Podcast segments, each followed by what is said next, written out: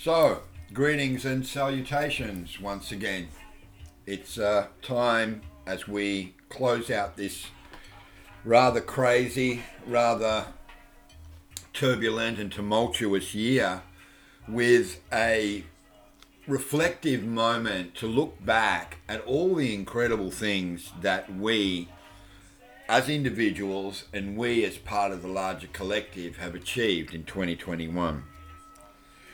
2021 was a year of prioritization. Prioritization.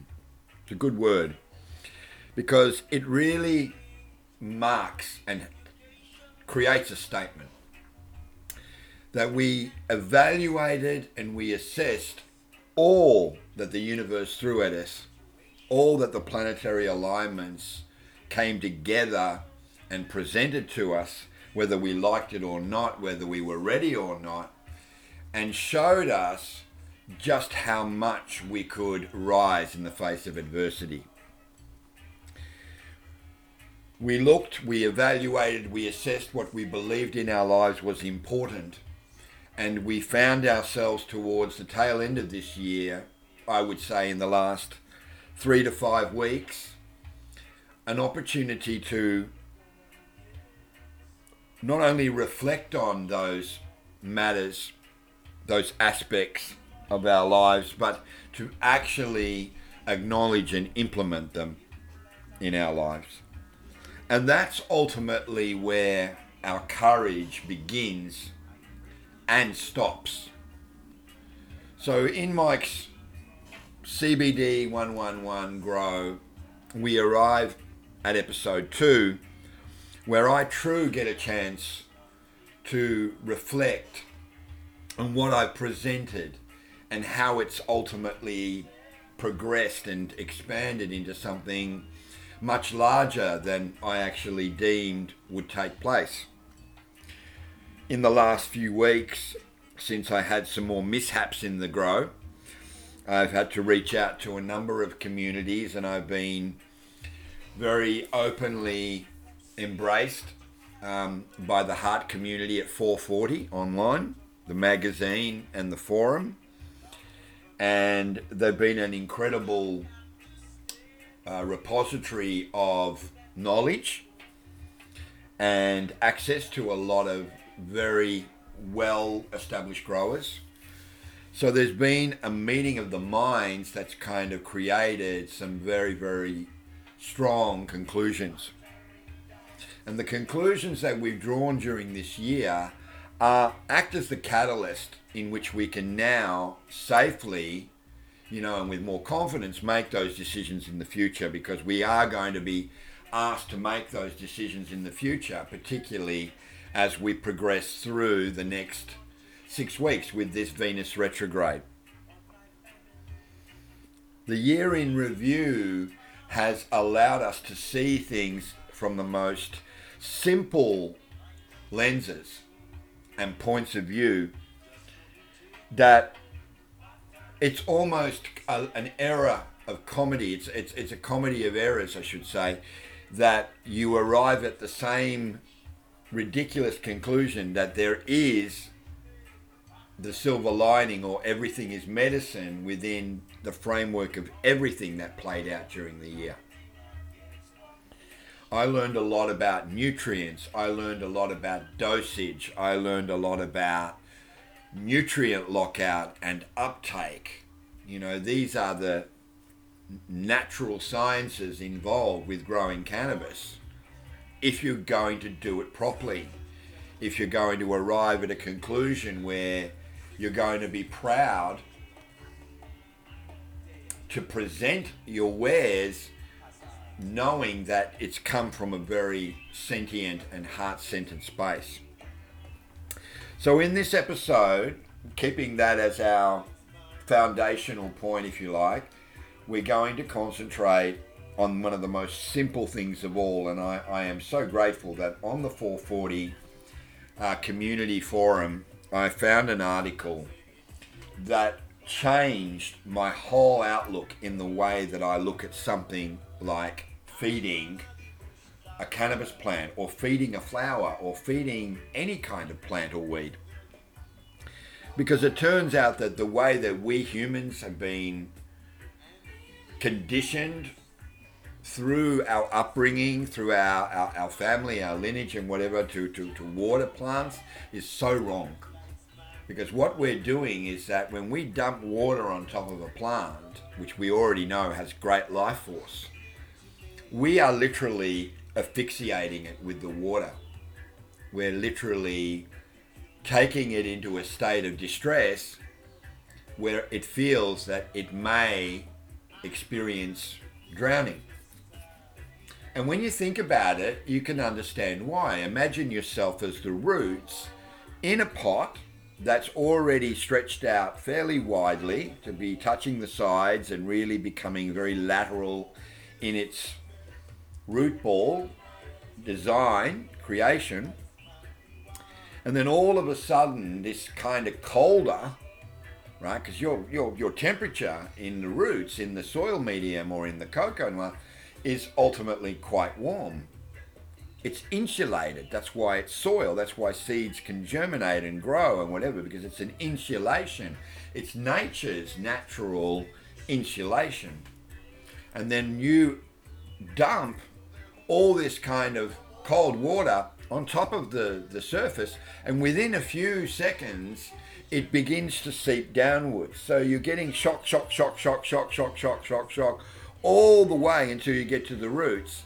And then the relief begins when the roots are no longer um, covered up by the by the depth of water in the bottom of the container and start to seep out the drainage holes and they leave and then what you find is that you're actually like i said you keep pouring it not realizing that the whole soil medium and the way that it interacts with the root ball of the plant, they all work in a very well designed process.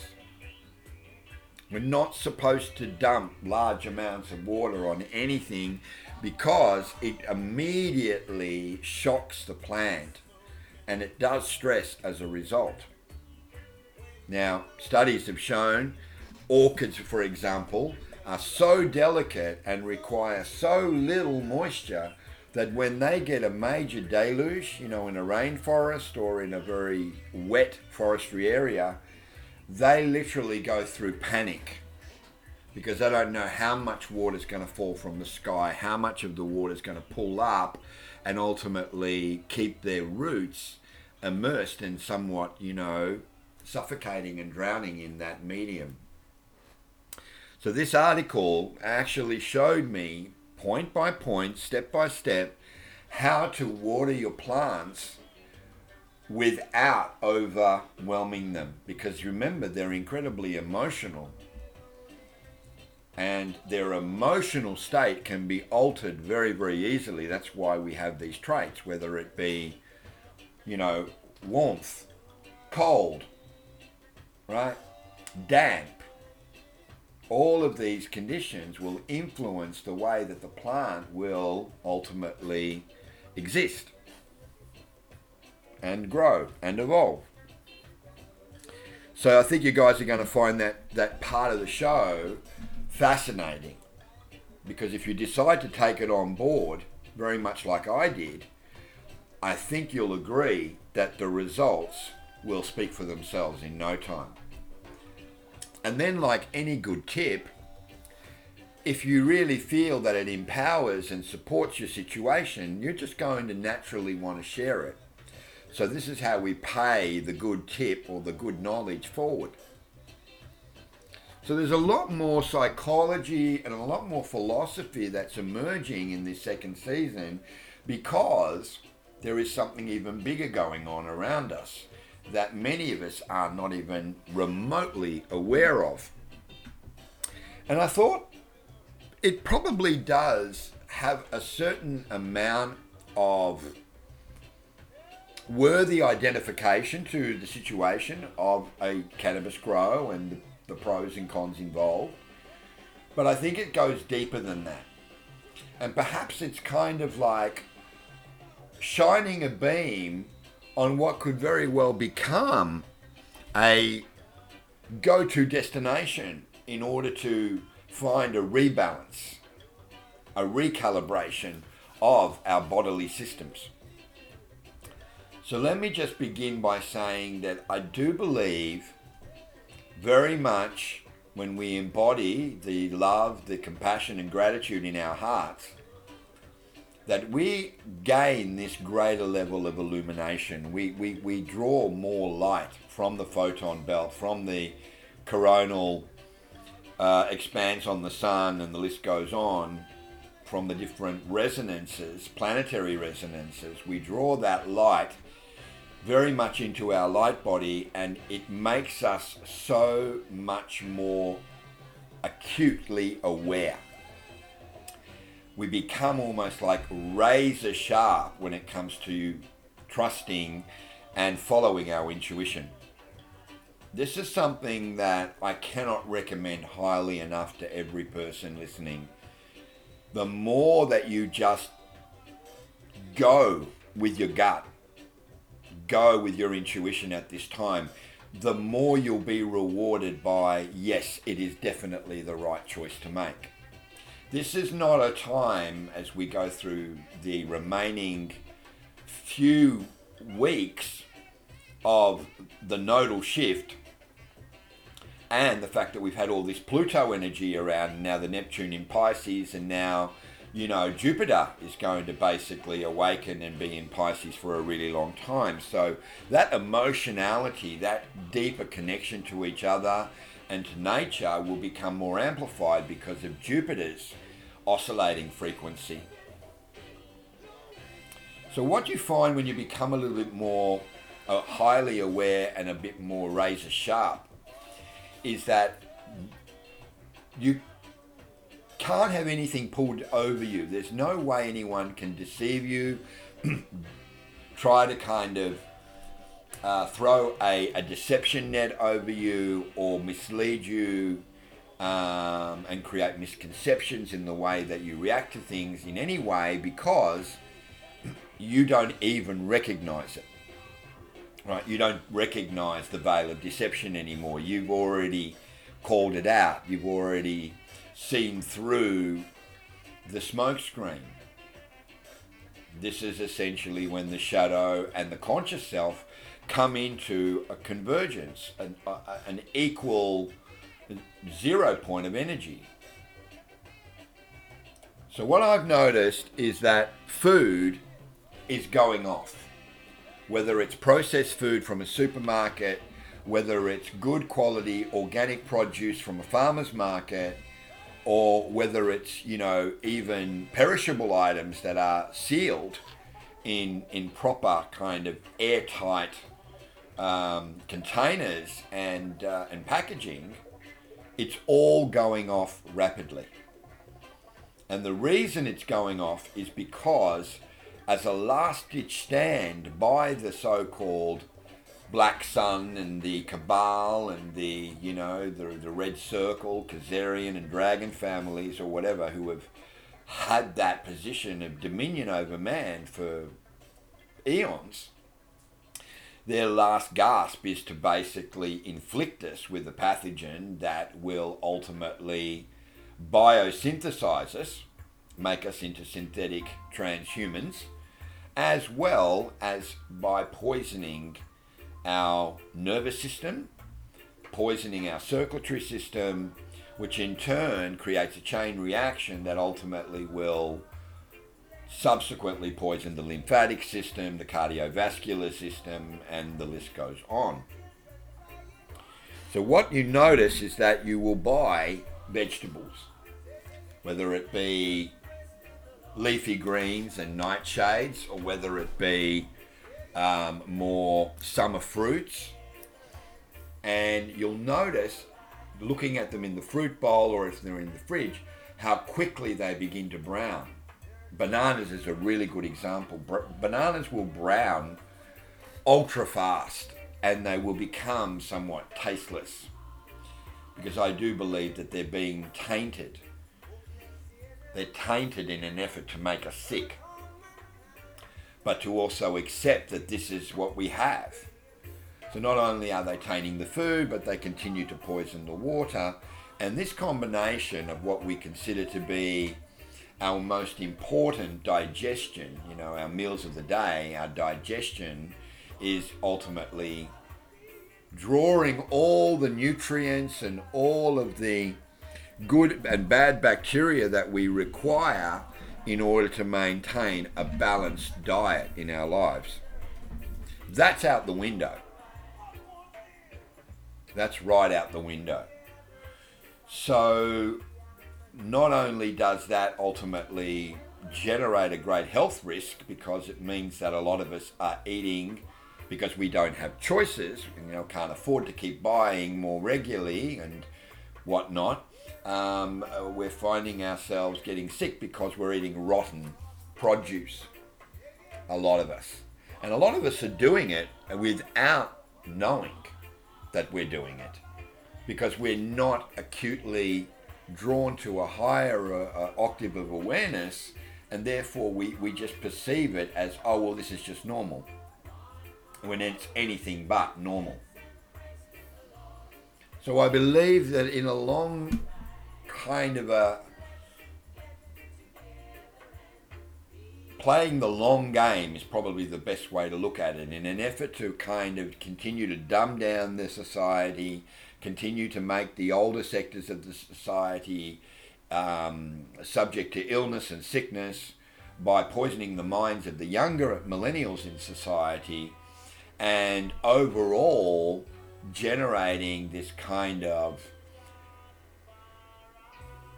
very immune deficient existence for a lot of us because of the poisoning that this is going to speed up the process of breaking us down even further than the corona has you know that the covid has um, and ultimately you know speeding up you know, the plans of the so-called darker forces. Now, a lot of us also realize that that time is done.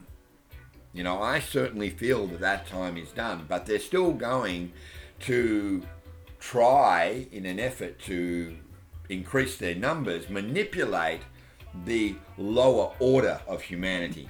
Those that are still very much operating in ego, those that are still very much operating in the lower astral plane, they'll go after them.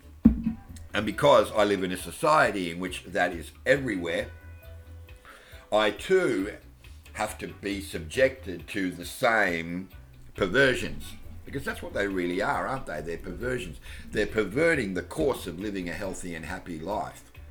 And it's like big pharma and big agriculture and big medicine have all got together and said, if we're going to maintain and sustain our power and control over the populace, then we need to come together, we need to co create together and develop a system that makes them completely dependent and codependent on whatever it is that we want to shove down their throats.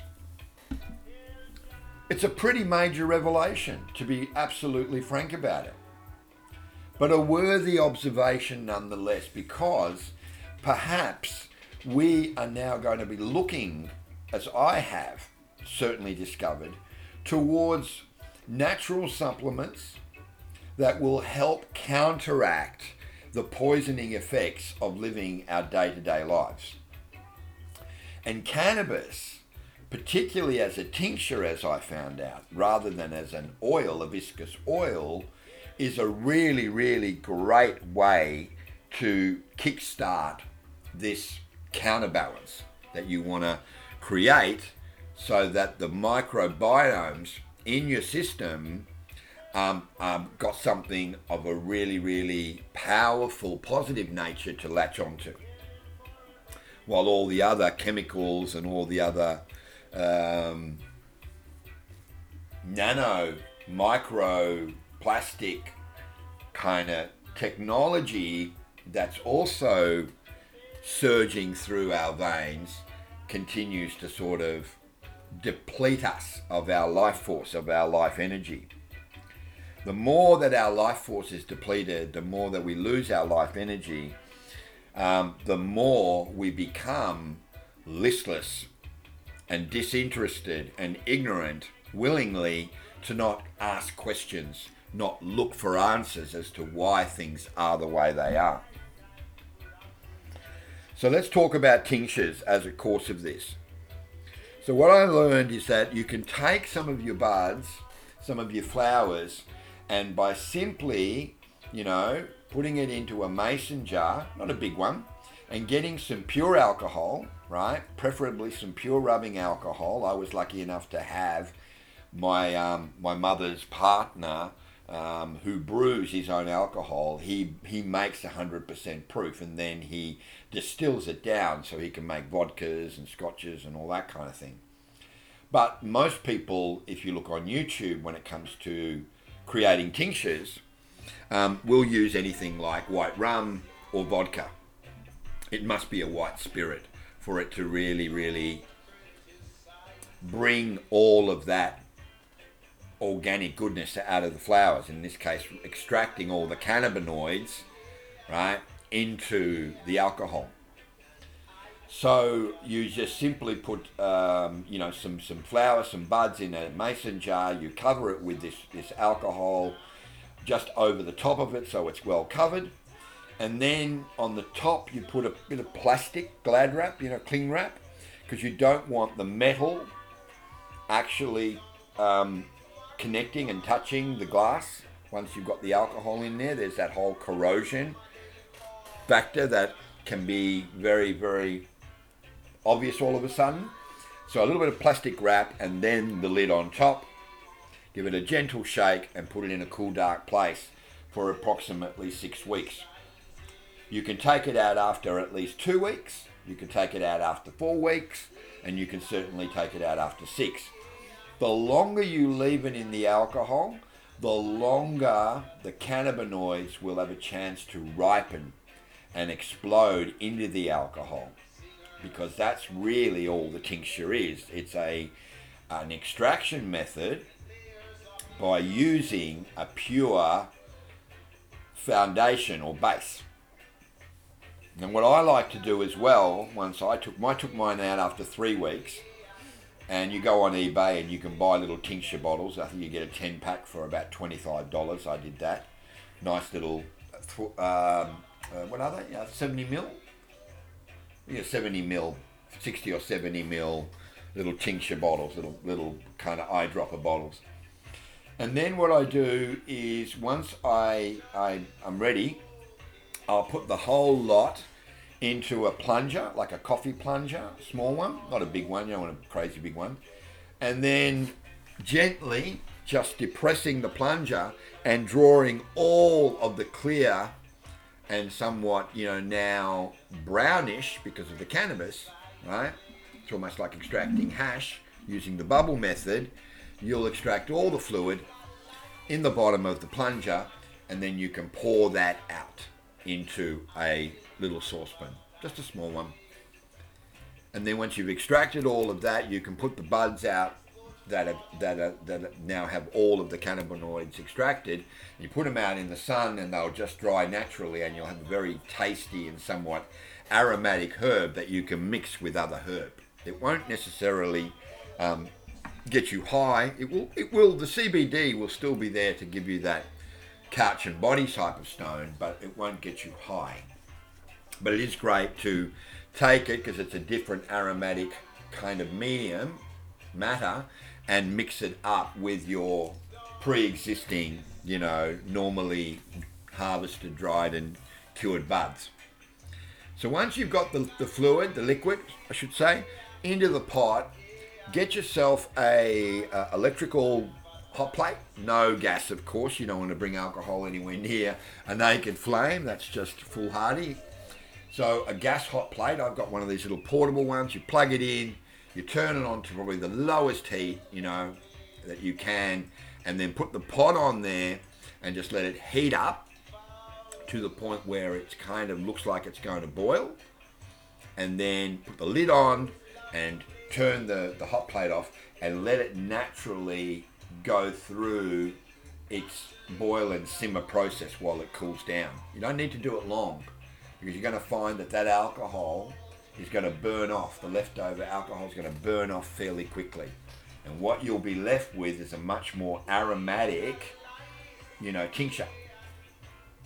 So you take the tincture, you put it now, it's cooled, into your little bottle and into the refrigerator. And then in, what you do is that before you go to bed, you'll get your little dropper out and one, two, three, maybe three or four drops because it's homemade. It's not like CBD oil under the tongue and don't swallow it. Just let it stay under the tongue, just like kind of lubricate your mouth. And then eventually, you know, because it will become a bit uncomfortable, swill some water down with it and that'll be it. That will give you an incredible peaceful night's sleep. You can also wake in the morning and take one or two drops of your tincture, which generates a kind of a, a, a an up and go sort of vibe. I want to get on with it, right?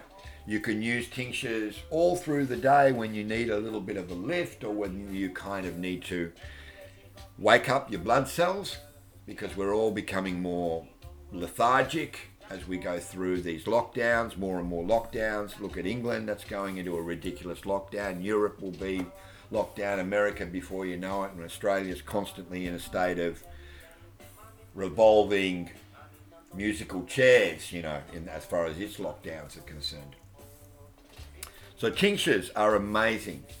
And then, of course, you can also, you know, if you want to get more advanced, you can go online and you can look at different extraction methods to make the more viscous, as I said, that thicker molasses style of CBD oil, you know, which I'm finding is, is you, you don't get that much unless you have a lot of very, very high concentrated flowers and buds.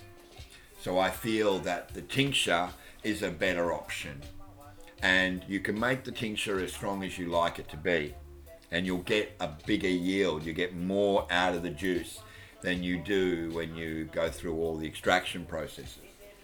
But i will simply say if you are into making your cbd oil and you don't want to go about all the crazy old methods of you know extraction and how you go about it and whether it's going to be cell based or look it gets really complicated They've come up with a machine. You can buy it here in Australia for about $350 and it's called the Magic Butter Machine.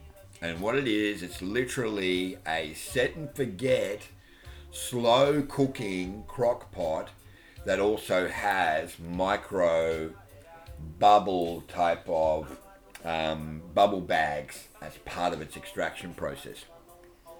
And literally you add some lecithin to it, and you add some uh, I can't remember the other the other organic lecithin oil or something like that, and go through the the processes that's um, described on the on the instructions or the, on the label, and before you know it, you've got pure CBD oil extraction. So it's a very simple, straightforward, and you're going to get the best out of it.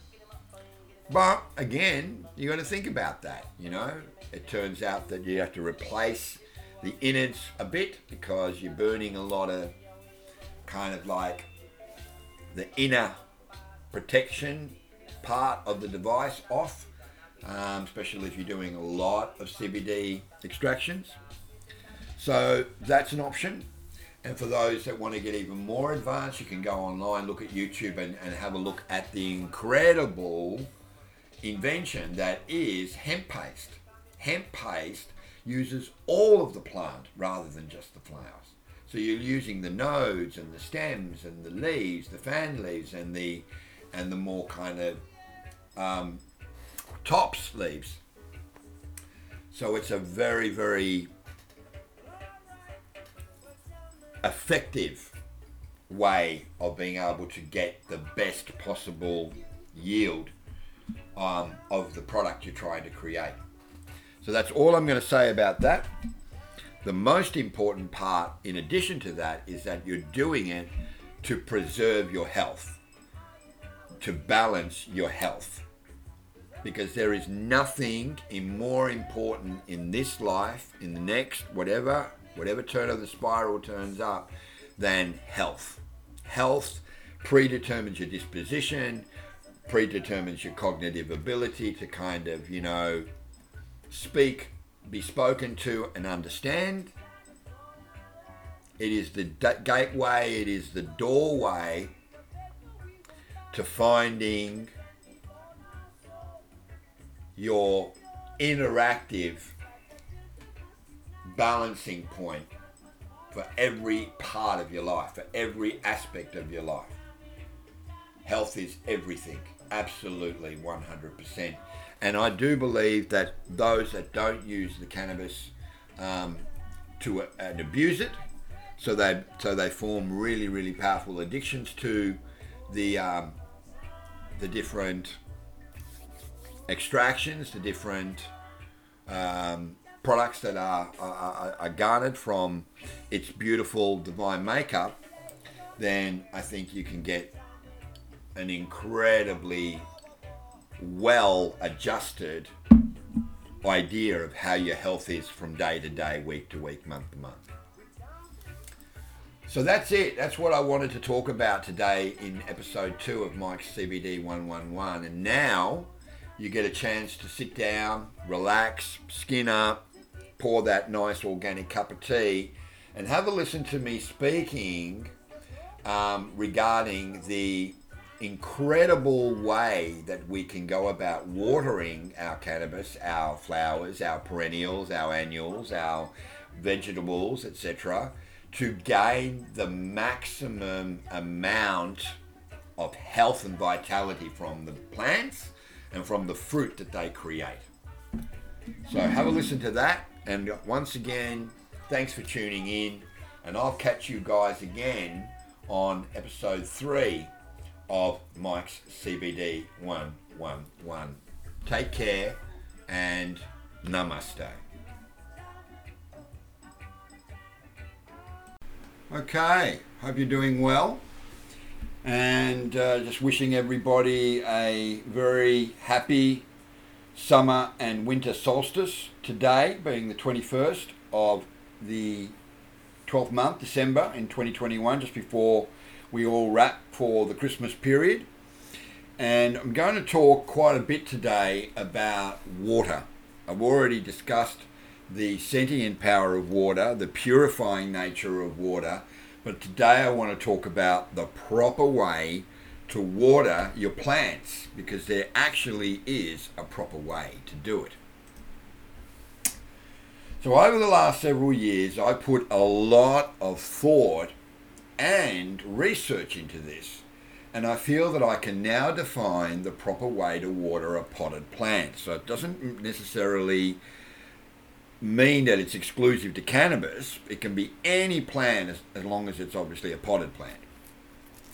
Keep in mind that this discussion applies to at least three gallon containers and bigger. So we're talking about probably about three gallons is going to be the equivalent of about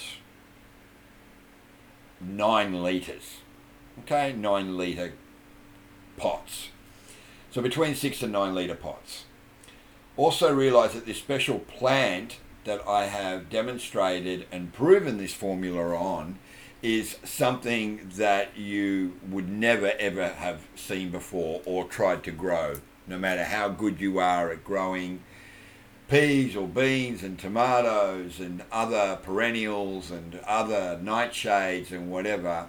There's a big difference to watering a potted cannabis plant, whether it's sativa or whether it's indica. Doesn't matter. The first rule of watering is to always water slowly, using no more than a quart at a time and pausing often to let the soil suck air in behind the water as it pulls on the top. For me, that involves a routine of watering each of my plants with one quart, then taking a nice relaxing drink of whatever beverage I've brought with me to either the outside grow or to it's remained inside Take a really big deep breath in, breathing in the I am.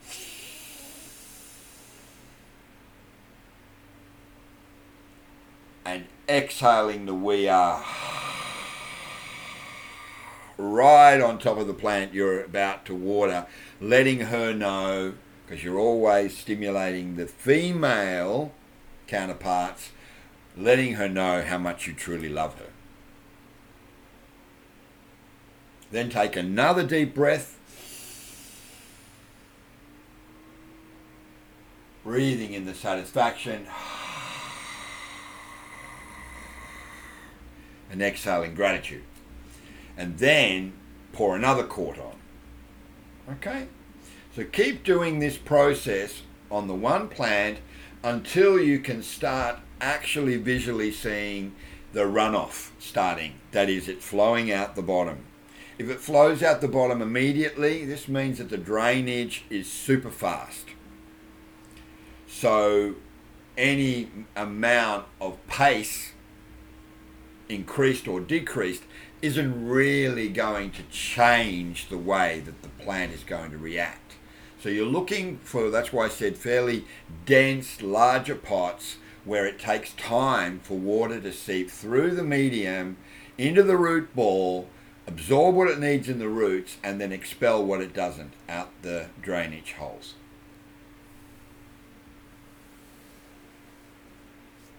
Then you go to plant two and you start to repeat the process. So eventually, let's say you've got three or four plants, you're going to probably spend a minimum of about five minutes per plant. So that's for four plants for a standard water. It's going to take you about 20 minutes. So this is really for people who have the time to nurture their plants and their feeding schedules. So once you do that and repeat the cycle for two rounds, you will water the entire surface of the soil, watching it pull up and get sucked down. After this initial wetting of the top, my watering method now will change. Now I want to do whatever I can to make the outside edges of the container the wettest areas. So still only using a quart at a time I now carefully water only there all around the plant and only on the edges. The center will end up getting some too, and that's fine, but the wettest areas of the pot will be on the outside edges. And you will be driving nutrient rich soil into the dense original root ball. Continue this again, going slow, and again with many, many deep breaths inhales and exhales in the middle of it. And then continue all around taking drinks, deep breaths accordingly, and a few hits on your spliff if you've got one, or your vape if you've got one, in between each round. And continue this until you start to see again the first signs of the runoff, and then stop. Look carefully at the surface of your container now.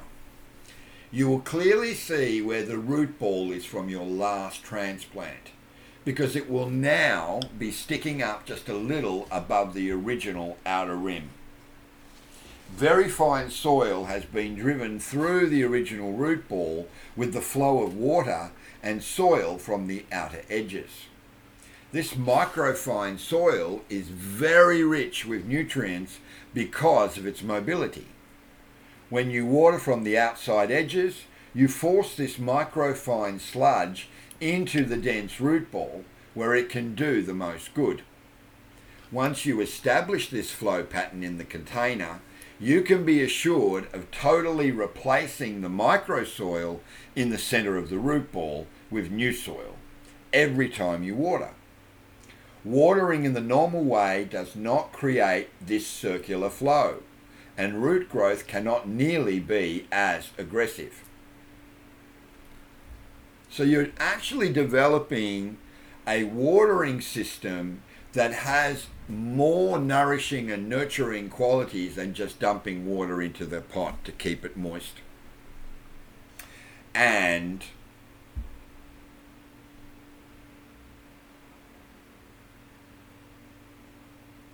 Yeah, there's a word. I'm trying to think of it. When you keep something moist, you're keeping it aerated and you're keeping it. Yeah, water cooled. Let's just go with that. Now, lastly, take one last quart of water and water very, very slowly just in the raised area where the original root ball is. As you do so, watch what happens at the outer edge of the original root ball. You will see the very finest soil, almost a mud, migrating out of the old root ball and into the middle. This completes the process of soil exchange in the container. In this manner, all the roots get to take advantage of the nutrients in the soil, and the roots follow the migration of the nutrient rich soil toward the outer edges, creating lateral growth. Now, I strive to actively drive the soil out of the middle, making room for the roots to grow more dense and bigger there, and as they do, the lateral growth also has to increase. Using this method, I've seen a steady increase in the amount of water needed to get to runoff throughout the grow, and by the end, plants watered in this way use approximately 30% more water than is seen using standard watering techniques. Watering in just any manner other than what I have described allows for a inconsistent regime of the plant receiving water to its roots. But if you allow for a constant circular flow of soil throughout the container, this will create an extremely dense root ball. And the more dense your root ball is, the more vigorous your plant growth will be during the vegetative stage. Now, it is time for a scientific truism. It is best to water the roots, not the plant. A healthy and robust root system means a happy and productive plant.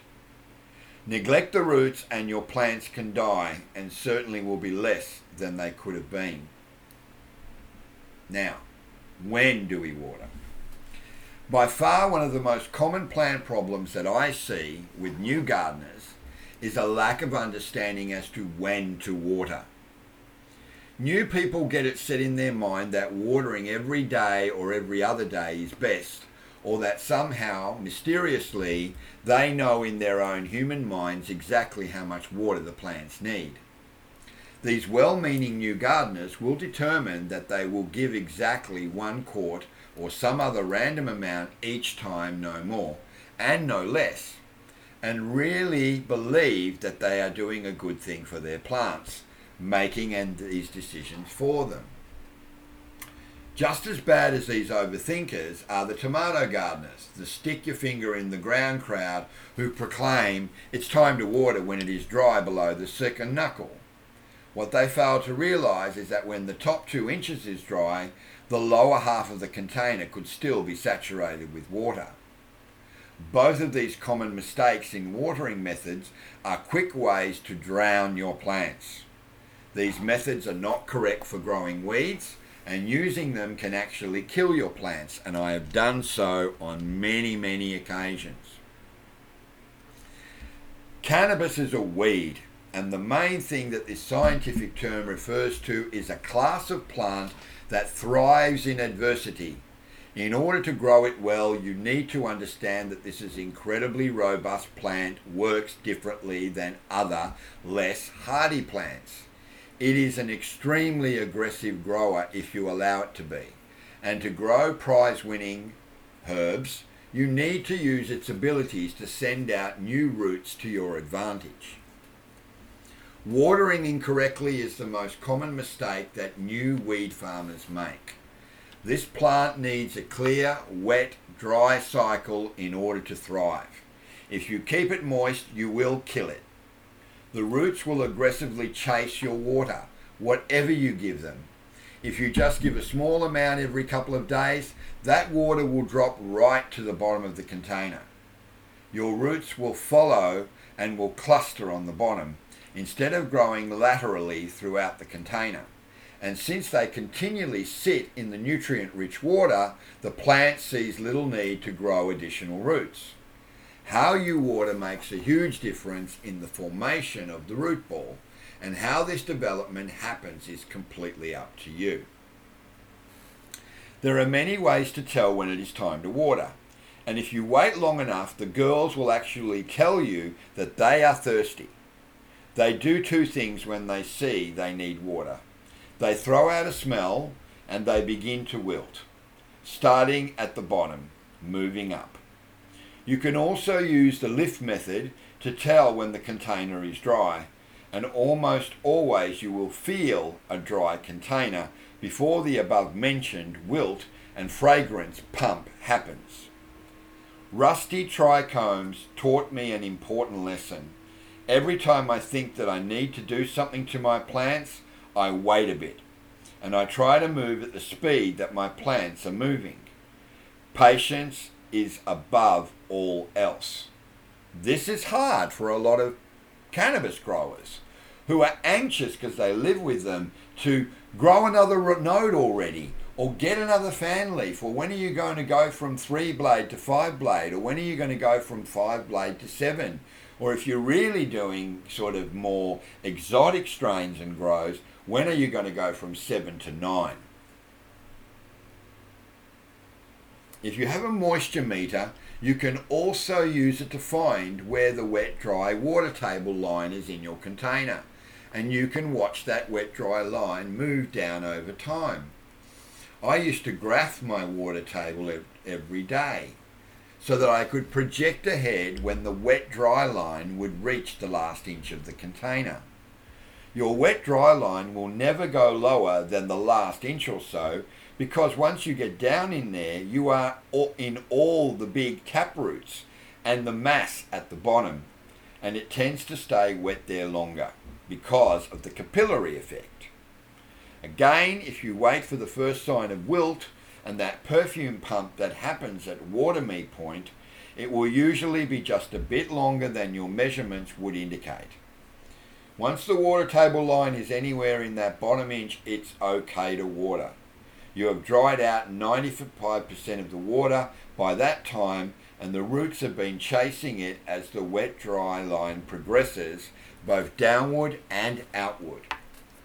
The suction caused by the diaphragm that is the water table will have pulled oxygen down deep into the container and filled any voids the roots will maintain and be happy. Now, why do we up pot? Why do we transplant from one size of pot to another, particularly when we know our plant is root bound?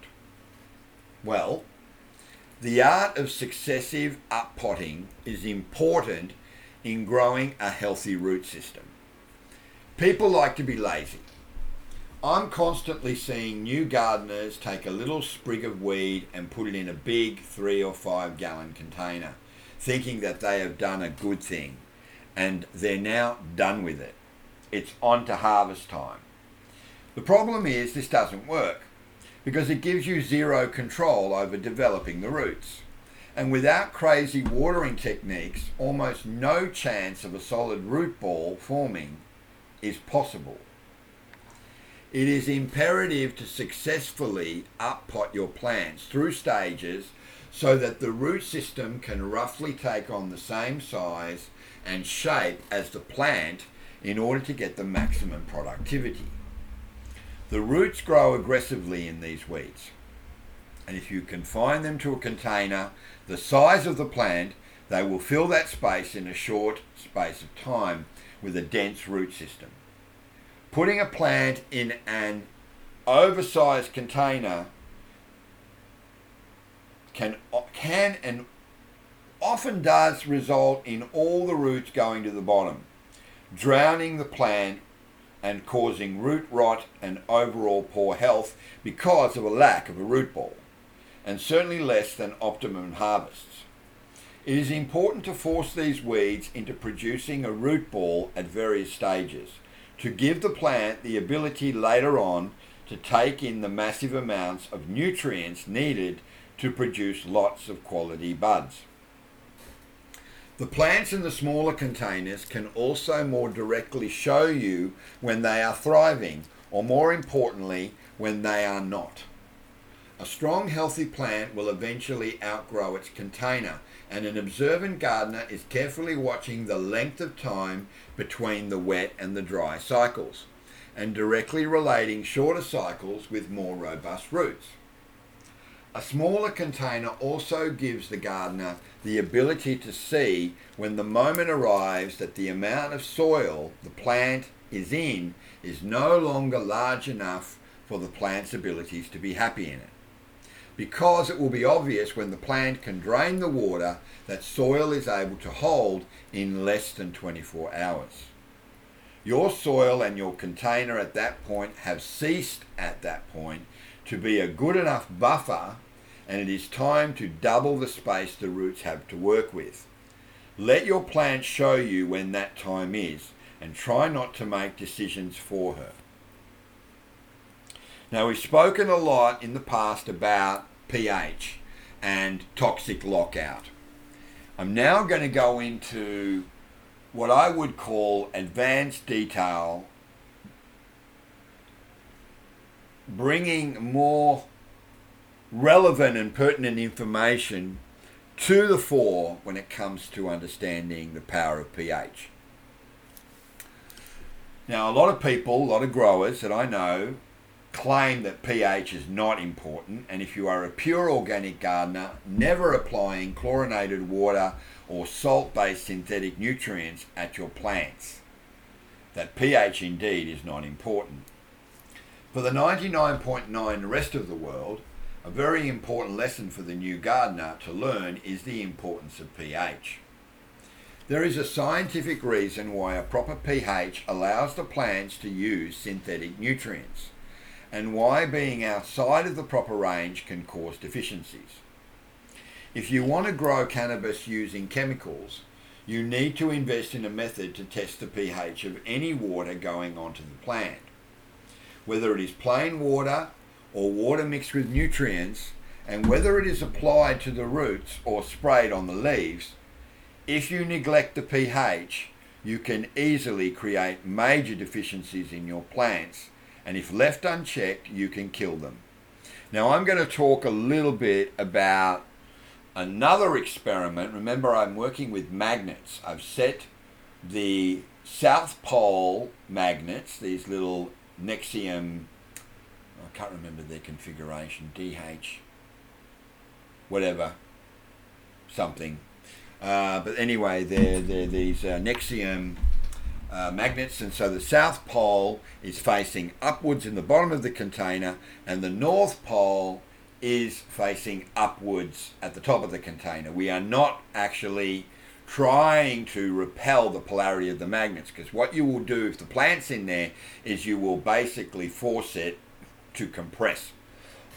and I already showed during this grow that I was able to actually break a stem by having too powerful a magnet polarity, um, which I did repair with some Blu Tack and some sphagnum moss around the Blu Tack to create a natural conjoining of the uh, fractured area and bringing the plant back into alignment.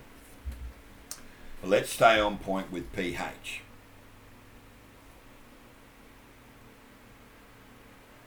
If you spend a lot of money on nutrients, which I do, it makes sense that you would want to also create the proper environment so that the plant can use these nutrients, but with a pH way out of the 6.3 to 6.8 range in soil, a lot of these expensive nutrients will just sit there not doing the plant any good.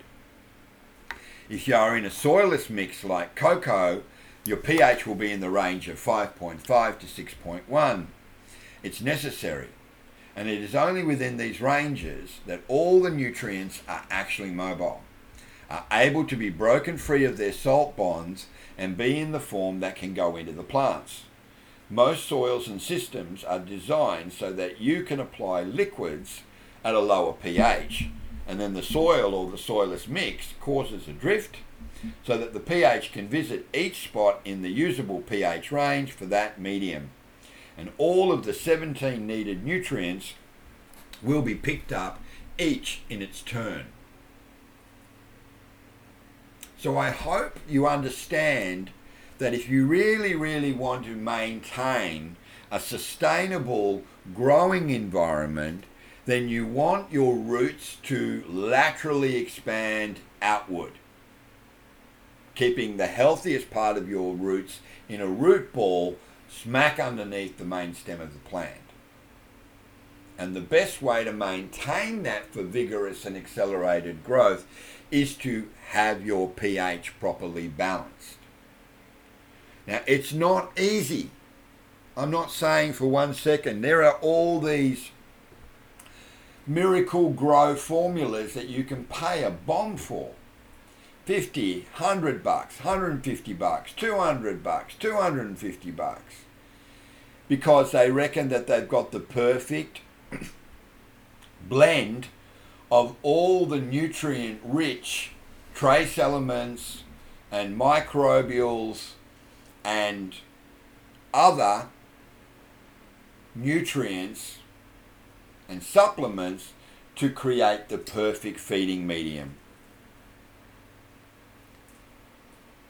It is really, really hard to maintain that when you have what is known as organically rich soil. When you mix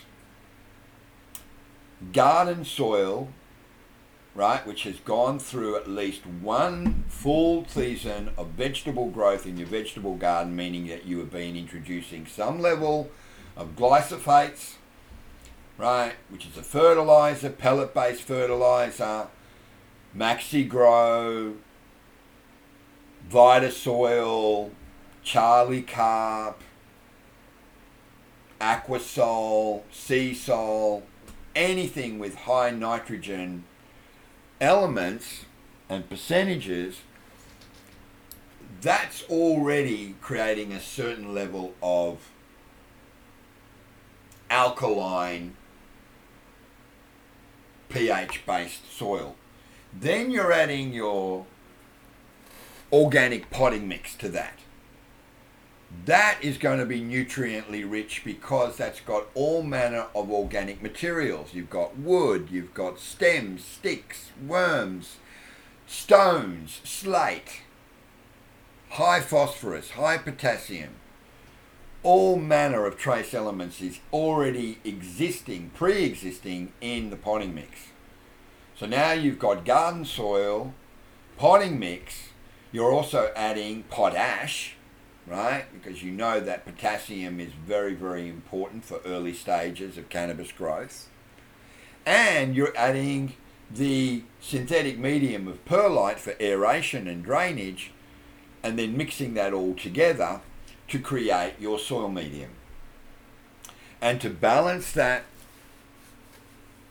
in the lower reaches of the sevens is difficult more often than not, you're going to be starting at a pH range of about 7.8. So you're already behind the eight ball.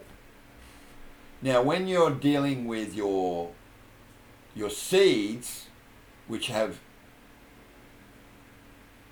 sprouted underneath your paper towel, moist paper towel, and have now been deposited inserted into rock wool and have now produced their first little seedling.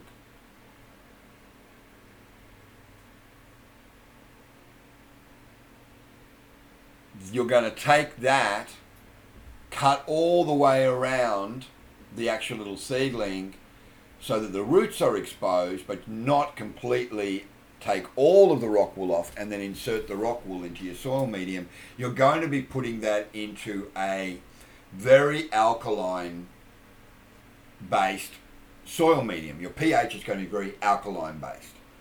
So once you get it in there, you're going to want to be able to reduce it. And you don't make the mistake, like so many have, me included, of using things like the vinegars, the lemon juices, the baking sodas, the Epsom salts, or whatever, you need to use a synthetic medium like a pH down, which is a concentrated phosphoric acid.